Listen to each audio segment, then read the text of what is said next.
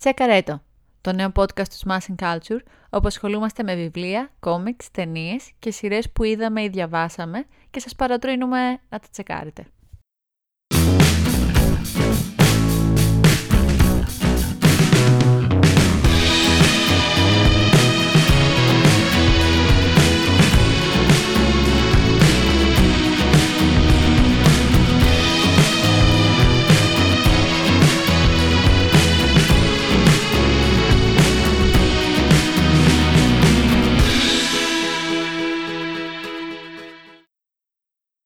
Τσέκαρε τον πρώτο άνθρωπο. Ένα κόμικ του Ζακ Φεράντες βασισμένο στο ομώνυμο έργο του Αλμπέρ Καμί που κυκλοφορεί στα ελληνικά από τις εκδόσεις Πατάκη. Η σχέση της λογοτεχνίας με τα κόμιξ έχει βαθιές ρίζες στην ιστορία της ένατης τέχνης.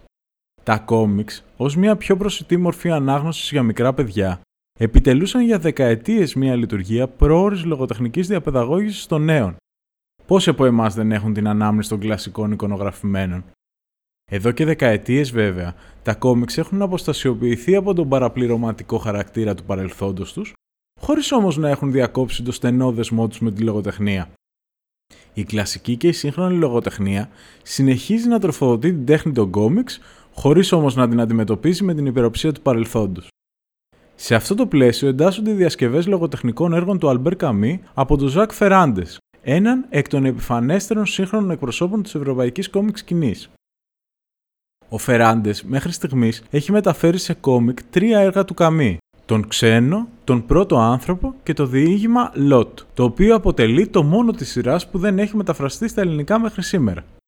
Τα δύο πρώτα πάντως έχουν μεταφραστεί στα ελληνικά από τις εκδόσεις Πατάκη και κυκλοφορούν σε σκληρόδετες πολυτελείς εκδόσεις. Μάλιστα, οι μεταφράσεις και των δύο έχουν γίνει από τις Νίκη Καρακίτσου Ντούγκ και Μαρία Κασαμπάλογλου Ρομπλάν, οι οποίες έχουν προσφέρει αξιόπιστες μεταφράσεις για τη μεγάλη πλειοψηφία των έργων του Καμί που κυκλοφορούν στα ελληνικά. Ο πρώτος άνθρωπος, ο οποίος έμεινε τελικά ημιτελής λόγω του ευνίδιου θανάτου του συγγραφέα σε τραγικό τροχαίο δυστύχημα μόλις τα 47 του χρόνια, έμελε να αποτελέσει το φιλόδοξο κύκνιο άσμα του, το οποίο αν είχε ολοκληρώσει θα μπορούσε ίσως να γίνει το magnum opus του. Το έργο βρέθηκε στον τόπο του δυστυχήματος, μέσα στην τσάντα του, γραμμένο μέσα σε 144 πυκνογραφημένες χειρόγραφες σελίδες, οι οποίες θεωρούνται μόνο ένα πρώτο σχεδίασμα του τελικού σχεδίου που είχε στο μυαλό του ο Καμί. Τελικά, ο πρώτος άνθρωπος, ο οποίος δακτυλογραφήθηκε από την κόρη του Καθρίν Καμί, εκδόθηκε 34 χρόνια μετά το θάνατο του συγγραφέα, μόλις το 1994, όταν πλέον είχε περάσει ικανό χρονικό διάστημα από την απελευθέρωση της Αλγερίας, μια ιστορική συνθήκη εξαιτίας της οποίας δίστασε η οικογένεια του Καμί να το κυκλοφορήσει νωρίτερα.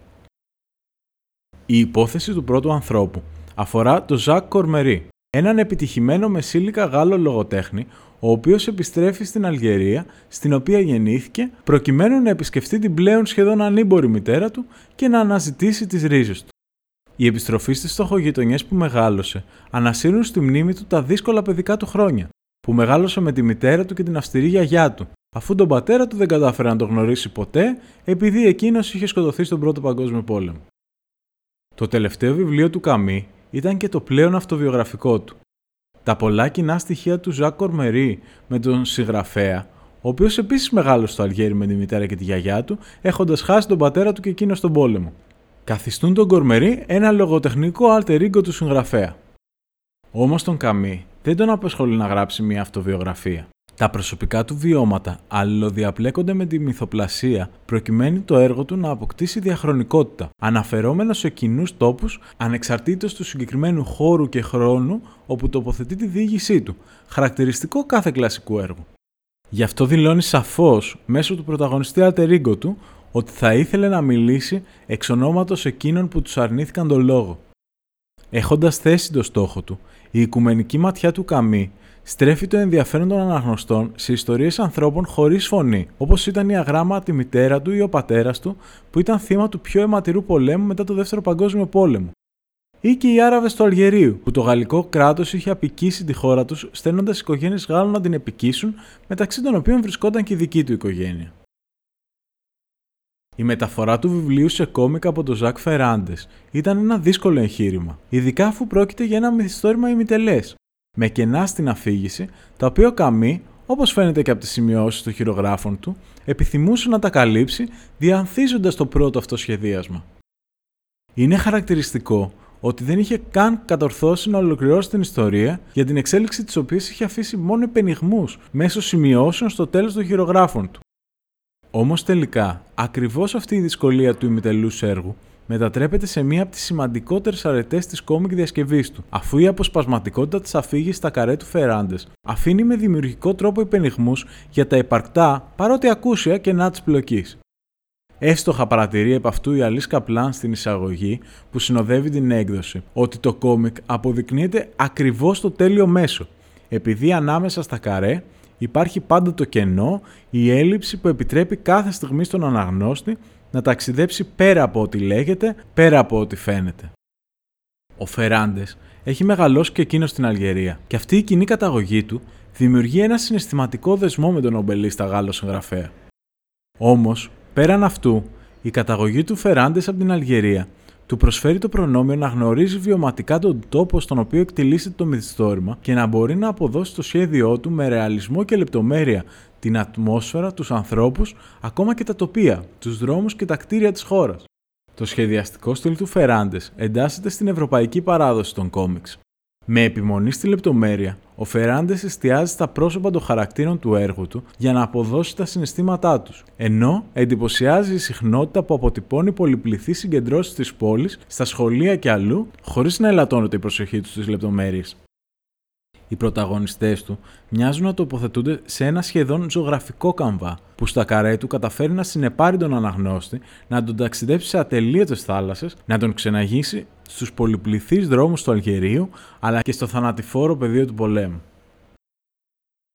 Για το τέλος, ας αναμετρηθούμε με ένα ερώτημα που συχνά αναδύεται σε διασκευές σημαντικών λογοτεχνικών έργων σε κόμιξ. Έχει άραγε αυτόνομη καλλιτεχνική αξία το έργο του Φεράντες ή χρησιμεύει μόνο ως μια εισαγωγή στο έργο του Καμί, απευθυνόμενο κυρίως σε μικρότερες ηλικίες; Σίγουρα κανείς, ούτε ο ίδιος ο δημιουργός φυσικά, δεν θα μπορούσε να συγκρίνει το έργο ενός από τους κορυφαίους λογοτέχνες του 20ου αιώνα με μια διασκευή του σε κόμικ μορφή. Όμως θα ήταν λάθος, βιασύνηση απειρίας, να παραβλεφθεί και η αυτόνομη καλλιτεχνική αξία του έργου του Φεράντες, ο οποίος με όλο το ταλέντο την προσήλωση στη λεπτομέρεια και το σεβασμό στο πρωτότυπο κείμενο, έχει δημιουργήσει ένα κόμικ υψηλότατο επίπεδου. Ένα από εκείνα τα κόμιξ που οδηγούν μικρούς και μεγάλους να αγαπήσουν την ένατη τέχνη.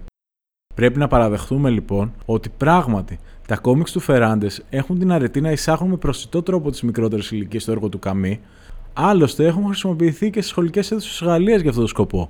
Όμως έχουν και τη δύναμη να γνωρίσουν σε αναγνώστες κάθε ηλικίας τη μαγεία της τέχνης των κόμιξ, και αυτή η συνεισφορά τους είναι εξίσου ανεκτήμητη.